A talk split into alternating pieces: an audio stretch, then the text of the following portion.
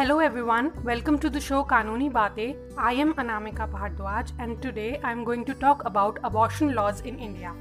आज मैं आपको अबॉर्शन लॉज क्या है इंडिया में उसके बारे में बताऊँगी अभी कुछ हफ्तों पहले आपने बहुत न्यूज़ में देखा होगा पढ़ा होगा कि कैसे यूएसए के सुप्रीम कोर्ट ने एक बहुत पुरानी जजमेंट जो 1973 में आई थी रो वर्सेस वेड जो अबॉर्शन एक हक देता था औरतों को अब उसको ओवररूल कर दिया है जिसकी वजह से अबॉर्शन को काफ़ी स्टेट्स में यूएसए के में बैन कर दिया जाएगा और वुमेन से उनका ये अबॉर्शन का राइट छीन लिया गया है।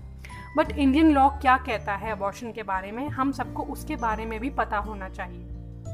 तो इंडिया में जो कानून यानी लॉ अबॉर्शन के बारे में बताता है, वो है medical termination of pregnancy act MTP ये सबसे पहले इंडिया में 1971 में आया था एंड हाल ही में 2021 में इस लॉ में काफ़ी चेंजेस भी आए हैं। तो सबसे पहला सवाल क्या है कि अबॉर्शन इंडिया में लीगल है या नहीं? तो यस अबॉर्शन इंडिया में लीगल है बट उसका एक टाइम पीरियड होता है। 2021 के अमेंडमेंट से, यानी 2021 में जो चेंजेस आए हैं, उससे पहले कोई भी प्रेग्नेंट महिला 12 हफ्तों तक की प्रेगनेंसी को टर्मिनेट यानी अबॉर्ट करवा सकती थी with an opinion of one doctor एक डॉक्टर की सलाह पर। लेकिन 2021 के अमेंडमेंट के बाद चेंजेस के बाद, उस 12 हफ़्ते के टाइम पीरियड को चेंज करके 20 हफ्तों का कर दिया गया है। यानी अब कोई भी प्रेग्नेंट महिला, चाहे वो मैरिड हो या अनमैरिड 20 हफ्तों तक की प्रेगनेंसी को टर्मिनेट यानी अबॉर्ट करवा सकती है एंड उसको सिर्फ़ एक डॉक्टर की ही सलाह, यानी ओपिनियन की ज़रूरत पड़ेगी।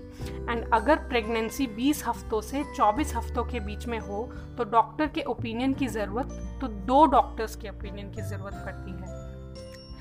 20 हफ्तों तक की प्रेगनेंसी हो तो सिर्फ़ एक डॉक्टर के ओपिनियन की ज़रूरत पड़ती है। एंड 20 हफ्तों से 24 हफ्तों के बीच की प्रेगनेंसी हो तो दो डॉक्टर्स के ओपिनियंस की ज़रूरत पड़ती है।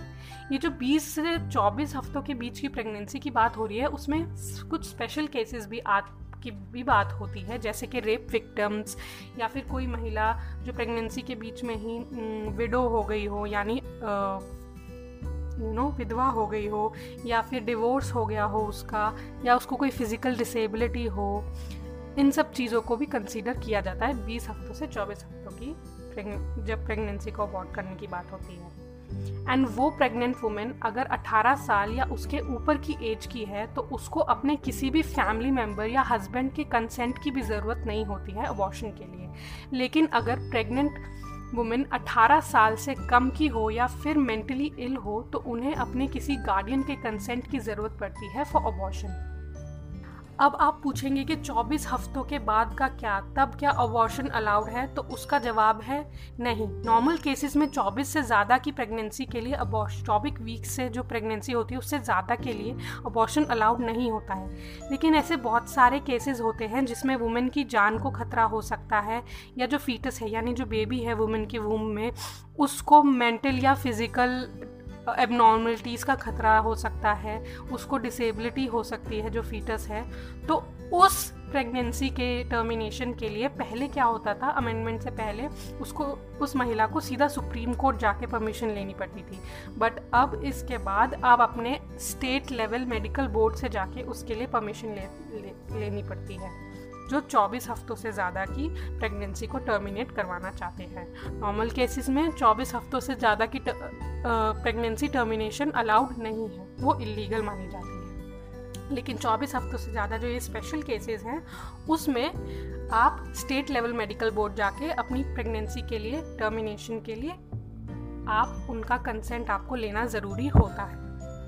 लेकिन अगर आप बच्चे का जेंडर जानने के बाद अबॉर्शन करवा रहे हो तो वो अबॉर्शन इलीगल माना जाता है, क्योंकि सबसे पहली बात इंडिया में बच्चे का जेंडर पता करना भी इलीगल होता है। जो क्लिनिक जो हॉस्पिटल जो डॉक्टर किसी भी बच्चे का जेंडर पता करके अब उनके पेरेंट्स को बताता है तो उस डॉक्टर वो भी, वो डॉक्टर या वो हॉस्पिटल या वो क्लिनिक भी एक इलीगल काम कर रहा है एंड उसको इलीगल माना जाता है। एंड जो पेरेंट्स या जो महिला अपने बच्चे का जेंडर यानी वो फीमेल है या मेल या किस जेंडर का है, उसको पता करने के बाद अगर अबॉर्शन करवा रहा है तो वो इलीगल माना जाता है और वो अलाउड नहीं है। उसके लिए आपको जेल हो सकती है।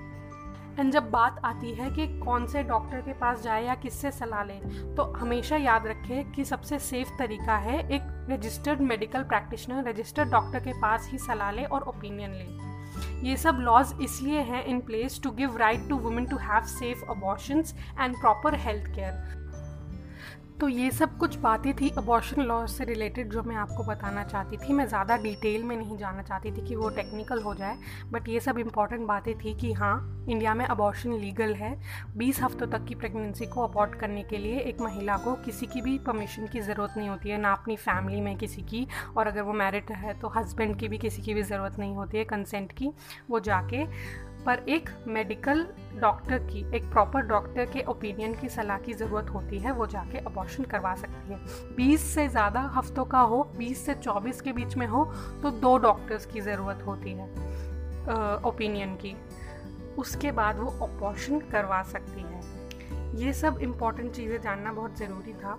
2021 के अमेंडमेंट के बाद ही इसमें से इस कानून में से मैरिड वुमेन हटा के सिर्फ़ वुमेन कर दिया गया है and this is very important तो ये सब कुछ इंपॉर्टेंट लॉस थे। आई थॉट आप सबको पता होने चाहिए। आई होप आप सबको काफ़ी कुछ समझ आया होगा। Thank you for listening bye